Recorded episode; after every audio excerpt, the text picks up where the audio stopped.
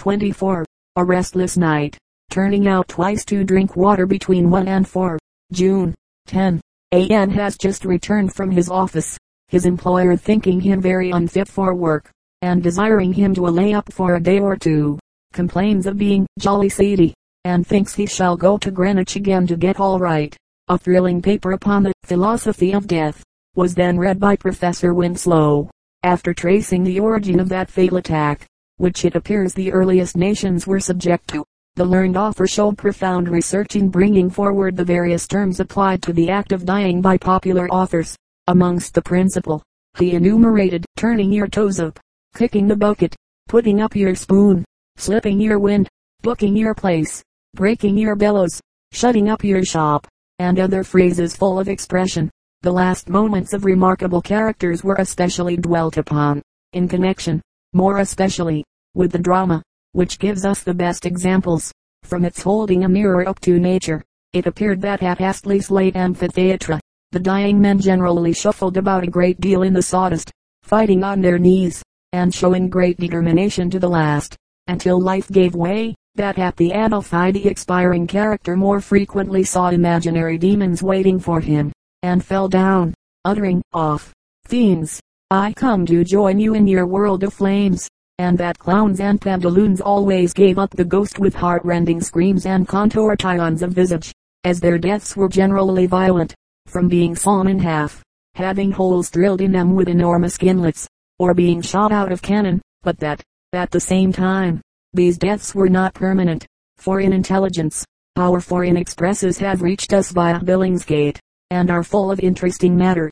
Captain Phipps Flammer is in prison at Boulogne, for some trifling misunderstanding with a native butcher, about the settlement of an account, but we trust no time will be lost by our government in demanding his release at the hands of the authorities.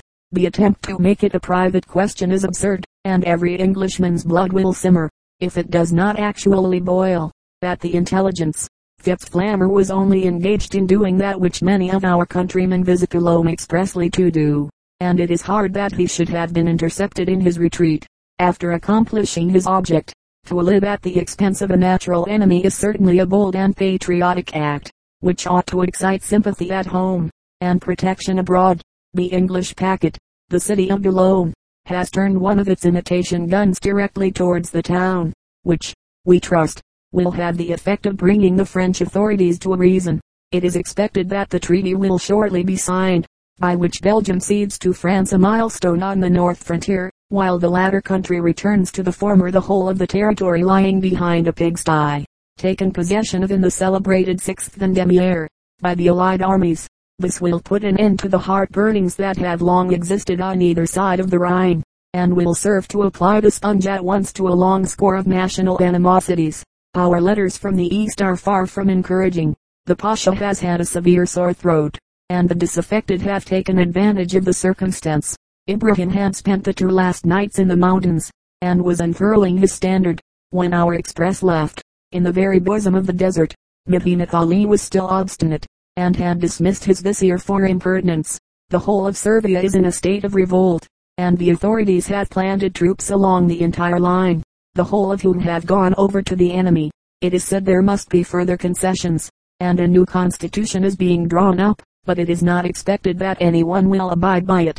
Mehemet attempted to throw himself upon the rock of Nineveh, with a tremendous force, but those about him wisely prevented him from doing so.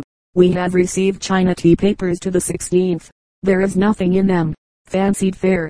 The Duke of Wellington, says a correspondent of the Times, left his umbrella behind him at a fancy fair, held for charitable purposes, between Twickenham and Teddington. On discovering it, Lady P immediately said, who will give 20 guineas for the Duke's umbrella? A purchaser was soon found, and when the fact was communicated to his grace, he good-naturedly remarked, I'll soon supply you with umbrellas, if you can sell them with so much advantage to the charity. We trust his grace's benevolent disposition will not induce him to carry this offer into execution. We should extremely regret to see the hero of Waterloo in Leicester Square, of a rainy night, vending second-hand parapluies. The same charitable impulse will doubtlessly induce other fashionable hawkers at fancy fairs to pick his grace's pockets. We are somewhat curious to know what a Wellington bandana would realize. especially were it the produce of some pretty lady P. Single quote as petty larceny. Charity, it is said, covereth a multitude of sins. What must it do with an umbrella? We fear that Lady P will some day figure in the fashionable departures. Punch's Theater. M-A-R-D-I-N-U-Z-Z-I-A-S The act directs. The production upon the stage of a tragedy, not intended for an acting play, as a broad travesty, is a novel and dangerous experiment one, however, which the combined genius of the Dramatic Authors Council has made, with the utmost success. The Hungarian Daughter was, under the title of Martinuzzi, received, on its first appearance, with bursts of applause and convulsions of laughter. The plot of this piece our literary reviewer has expressed himself unable to unravel. We are in the same condition. All we can promise is some account of the scenes as they followed each other, of the characters, the sentiments, the poetry, and the rest of the fun. The play opens with an elderly gentleman, in a spangled dressing gown, who commences business by telling us the time of day, poetically clapping a wig upon the Sunday by saying, he shakes day about, like perfume from his hair, which statement bears out the after sentence, that the wisdom he endures is terrible. An Austrian gentleman whose dress made us at first mistake him for Richard II, on his travels arrives to inform the gentleman and dishabille no other than Cardinal Martinuzzi himself that he has come from King Ferdinand, to ask if he will be so good as to give up some regency, which the cardinal, however, respectfully declines doing. A gentleman from Warsaw is next announced, and Castaldo retires, having incidentally declared a passion for the reigning Queen of Hungary. Mr. Selby, as Rupert from Warsaw, then appears, in a dress most correctly copied from the costume of the knave of clubs. Being a Pole, he stirs up the cardinal vigorously enough to provoke some exceedingly intemperate language, chiefly by bringing to his memory a case of child stealing, to which Martinuzzi was, before he had quite sown his wild oats, participes criminis. This case having got into the papers which Rupert had preserved, the cardinal wants to obtain them, but offers a price not long enough for the Pole, who, declaring that Martinuzzi carries it too high to be trusted with them, vanishes. Mr. Morley afterwards comes forward to sing a song according to Act of Parliament, and the scene changes for Miss Collect to comply. A second time, with the 25th of George II.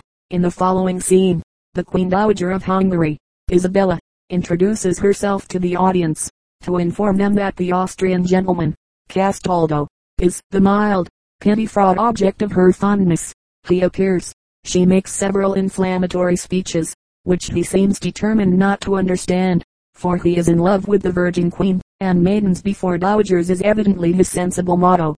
The second act opens with the Queen Junior stating her assurance, that if she lives much longer she will die, and that when she is quite dead, she will hate Martinuzzi, as, however, she means to hate when she is deceased. She will make the most of her time while alive, by devoting herself to courtship and Castaldo, for a very tender love scene ensues, at the end of which the lady elopes, to leave the lover a clear stage for some half dozen minutes ecstatics, appropriately ended by his arrest, ordered by Martinuzzi. Why, it is not stated, the officer not even producing the copy of a writ. Charina, when I am dead which will be soon I feel, if I much longer on my throne remain, I shall abhor the name of Martinuzzi. In the next scene, Isabella is visited by Rupert, who disinterestedly presents the dowager with the papers for nothing, which he was before offered in Oldcastle and snug estate for, by Martinuzzi. This is accounted for on no other supposition, than the proverbial gallantry of gentlemen from Warsaw. Martinuzzi, possessing a ward whom he is anxious should wed the queen, opens the third act by declaring he will precipitate the match, and so the offer considerately sends Charina to him, to talk the matter over. But the young lady gets into a passion, and the cardinal declares he can make nothing of her. In the following passage, Fool, I can make thee nothing but a laugh. A sentiment to which the audience gave a most vociferous echo. The damsel is angry that she may not have the man she has chosen, and threatens to faint, but defers that operation till her lover's arms are near enough to receive her, which they happen to be just in time. For Martinuzzi retires and Castaldo comes on. Charina, to be quite sure, exclaims, Are these thy arms? Sick and finally faints in the lover's embrace, so as to exhibit a picturesque cuddle. Queen Isabella is discovered, in the second scene of this act, perusing the much vaunted papers with intense interest. and luckily Castaldo chooses that moment to complain, that Martinuzzi will not let him marry her rival, the queen, being by no means a temperate person, and wondering at his impudence in telling her such a tale, raves thus, my soul's on fire I'm choked, and seem to perish, but will suppress my scream, probably for fear of compromising Castaldo, who is alone with her, and she ends the act by requesting the Austrian to murder Martinuzzi, to which he is so obliging as to consent, the more so, as an order comes from the Secretary of State for Foreign Affairs, of his own government, to cut off, sick the regent. The fourth act is enlivened by a masquerade and a murder. The gentleman from Warsaw having abused the hospitality of his host by getting drunk, is punished by one of Martinuzzi's attendants with a mortal stab, and having, in the agonies of death, made a careful survey of all the sofas in the apartment, suits himself with the softest, and dies in great comfort. After this, the masquerade proceeds with spirit. Isabella mixes in the festive scene, disguised in a domino, made of black sticking plaster. Chirina overhears that she is a usurper and a changeling, and expresses her surprise in a line most unblushingly stolen from Fitzball and the other poetico-melodramatists. Merciful heavens, do my ears deceive me?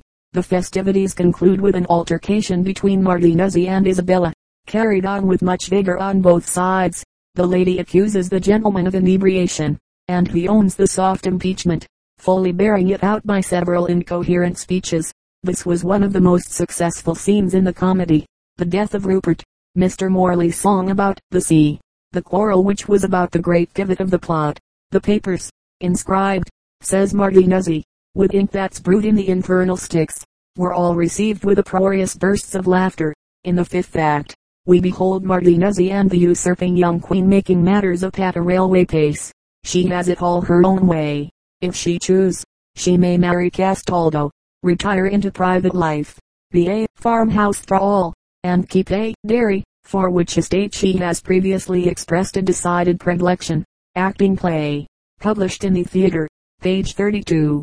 But it is the next scene that the author seems to have reserved for putting forth his strongest powers of burlesque and broad humor.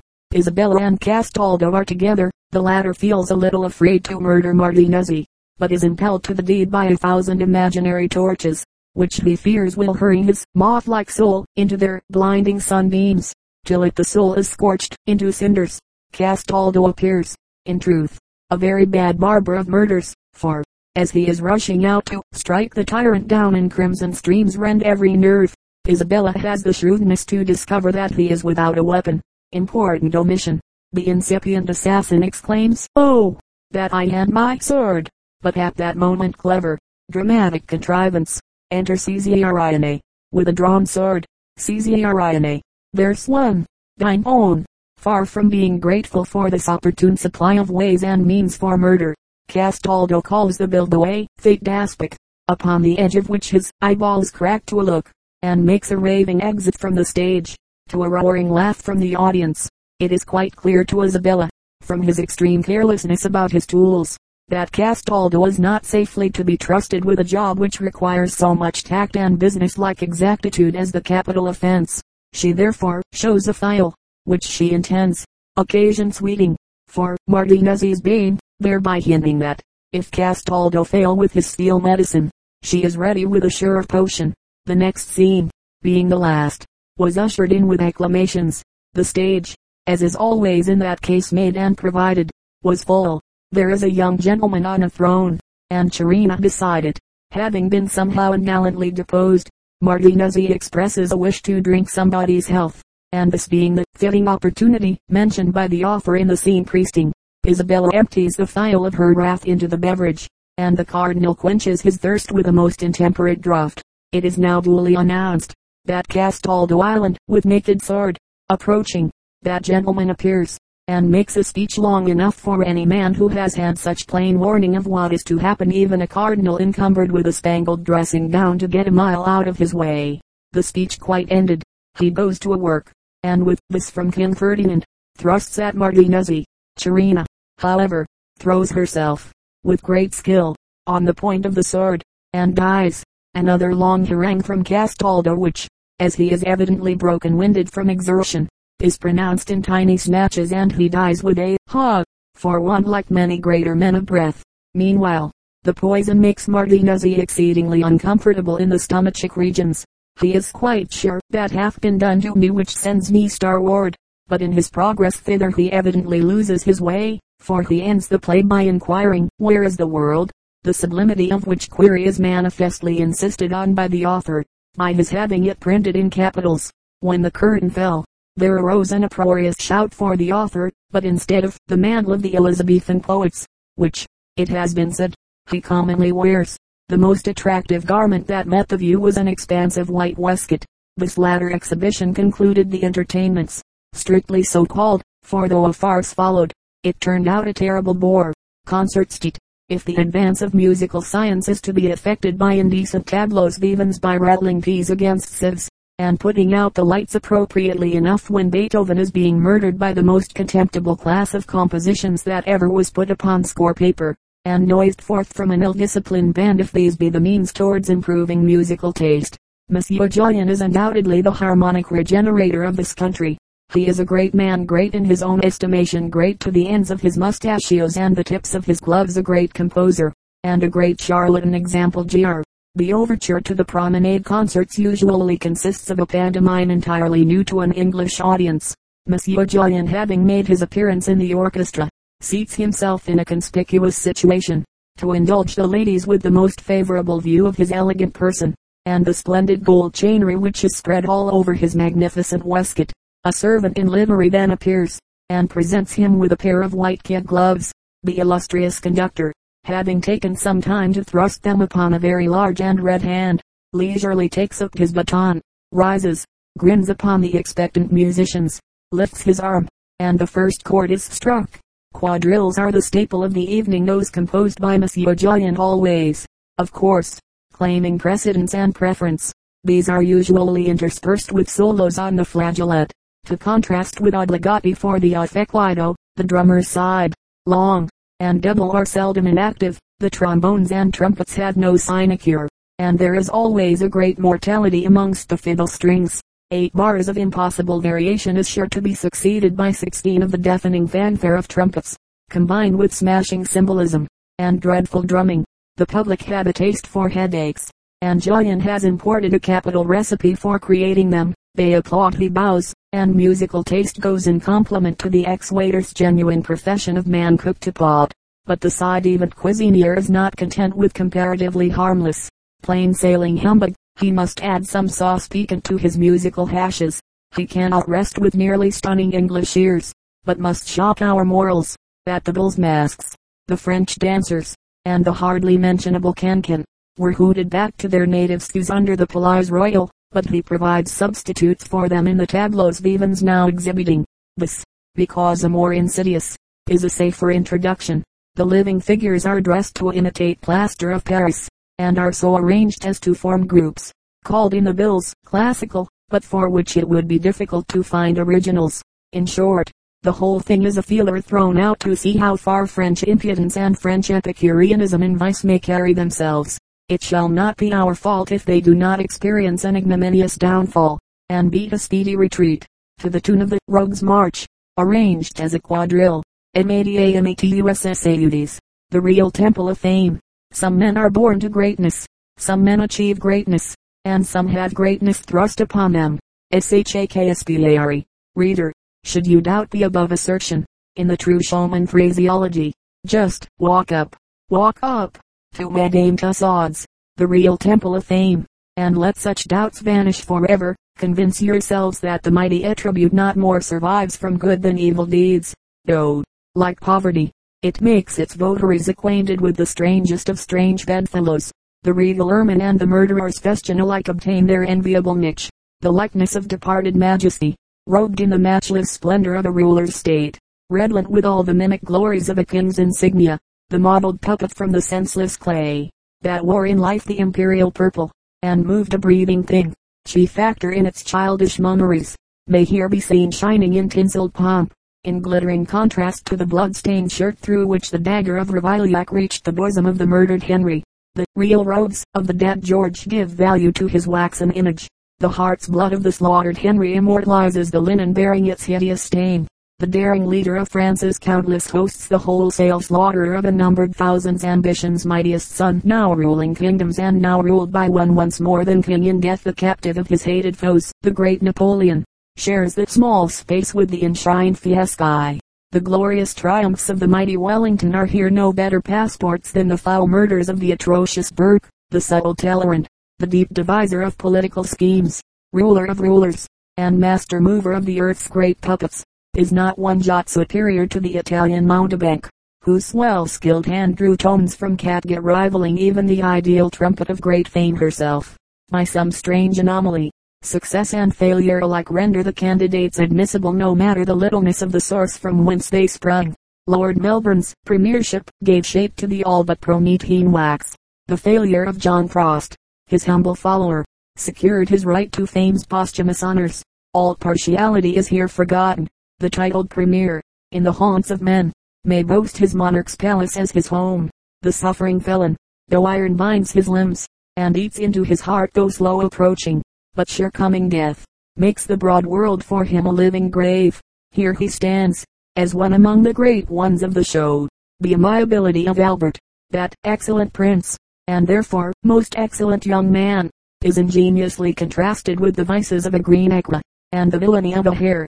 The stern endurance and unflinching perseverance of the zealous and single-heart Calvin is deprived of its exclusiveness by the more exciting and equally famous Sir William Courtenay alias Tom.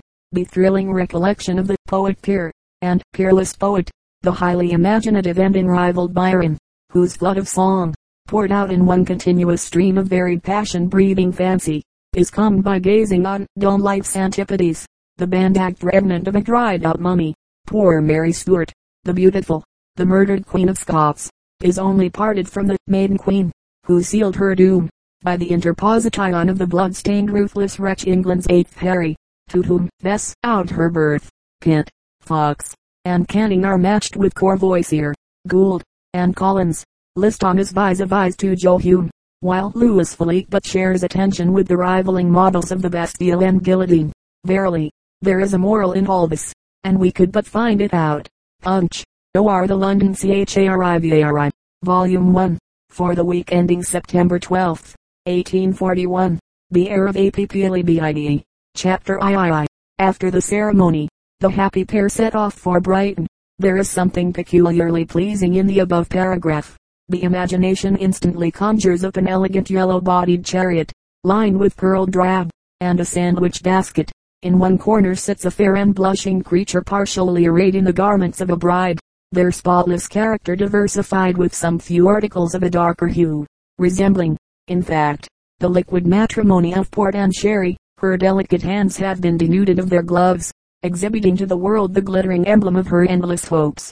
In the other, a smiling piece of four and twenty humanity is reclining, gazing upon the beautiful treasure, which has that morning cost him about six pounds five shillings, in the shape of license and fees.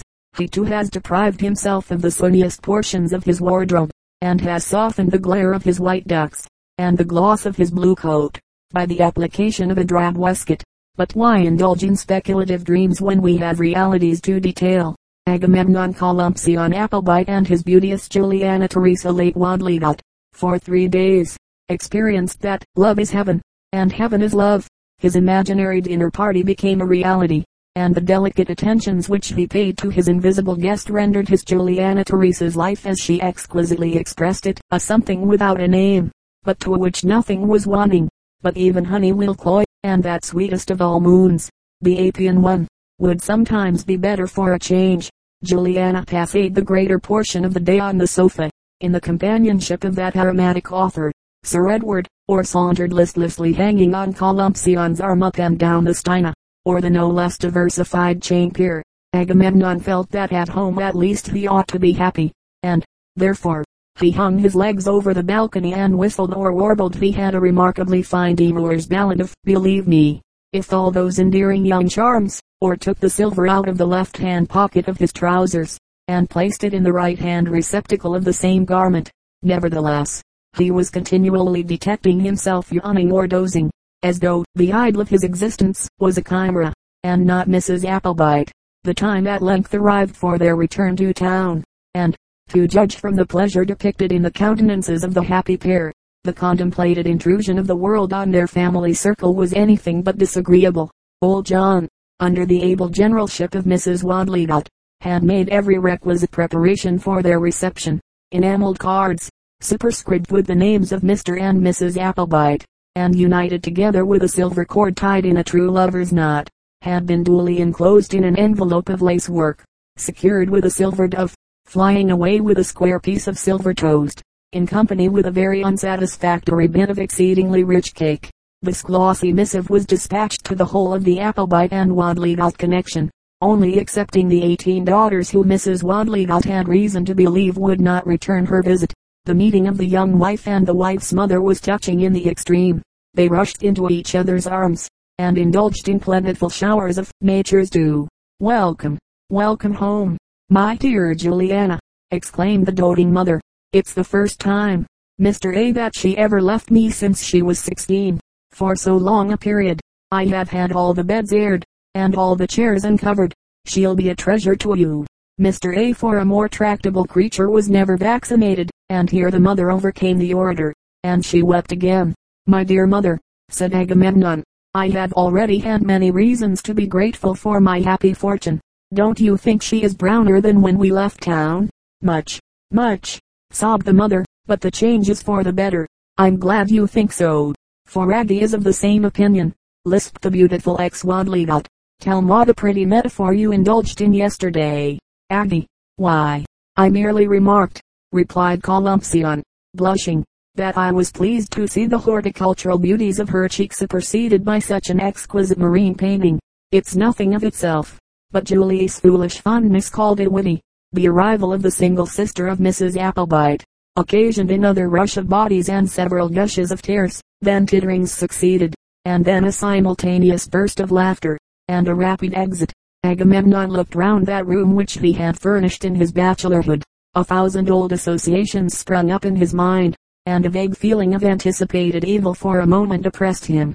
The bijouterie seemed to reproach him with unkindness for having placed a mistress over them, and the easy chair heaved as though with suppressed emotion, that the thought that its luxurious proportions had lost their charms.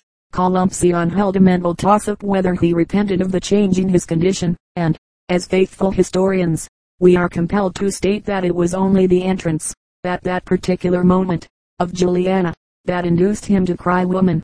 On the following day the knocker of number 24 disturbed all the other numerals in Pleasant Terrace, and Mr. and Mrs. A bowed and curtsied until they were tired, in acknowledgment of their friends' wishes of joy, and, as one unlucky old gentleman expressed himself, many happy returns of the day. It was a matter of surprise to many of the said friends, that so great an alteration as was perceptible in the happy pair, should have occurred in such a very short space of time. I used to think Mr. Applebite a very nice young man, said Miss Mind, Miss Scragbury, but, dear me, how he's altered. And Mrs. Applebite used to be a pretty girl, rejoined her brother Julius, but now Juliana had refused him three times but now she's as ill looking as her mother. I'd no idea this house was so small, said Mrs. Scragmore. I'm afraid the Wadleygotts haven't made so great a catch. After all, I hope poor Julie will be happy, for I nursed her when a baby. But I never saw such an ugly pattern for a stair carpet in my born days. And with these favorable impressions of their dear friends the Applebites, the Scragmores descended the steps of number 24, Pleasant Terrace, and then ascended those of number 5436 Hackney Coach. About ten months after their union, Columpsion was observed to have a more jaunty step and smiling countenance, which as his matrimonial felicity had been so frequently pronounced perfect puzzled his friends amazingly. Indeed, some were led to conjecture, that his love for Juliana Teresa was not of the positive character that he asserted it to be, for when any inquiries were made after her health, his answer had invariably been, of late, why, Mrs. A is not very well, and a smile would play about his mouth as though he had a delightful vision of a widowerhood. The mystery was at length solved, by the exhibition of sundry articles of a Lilliputian wardrobe, followed by an announcement in the Morning Post, under the head of Births. Yesterday morning, the lady of Agamemnon Columpsion Applebite, esquire of a son and heir, Pleasant Terrace was strawed from one end to the other. The knocker of 24 was encased in white kid, A doctor's boy was observed to call three times a day, and a pop boy twice as often. Columpsion was in a seventh heaven of wedded bliss. He shook hands with everybody, thanked everybody, invited everybody when Mrs. A should be better, and noted down in his pocket book what everybody prescribed as infallible remedies for the measles, whooping cough, smallpox, and rashes. Both Nell and Tooth listened for hours to the praises of vaccination and Indian rubber rings pronounced Godding Sport a real blessing to mothers, and inquired the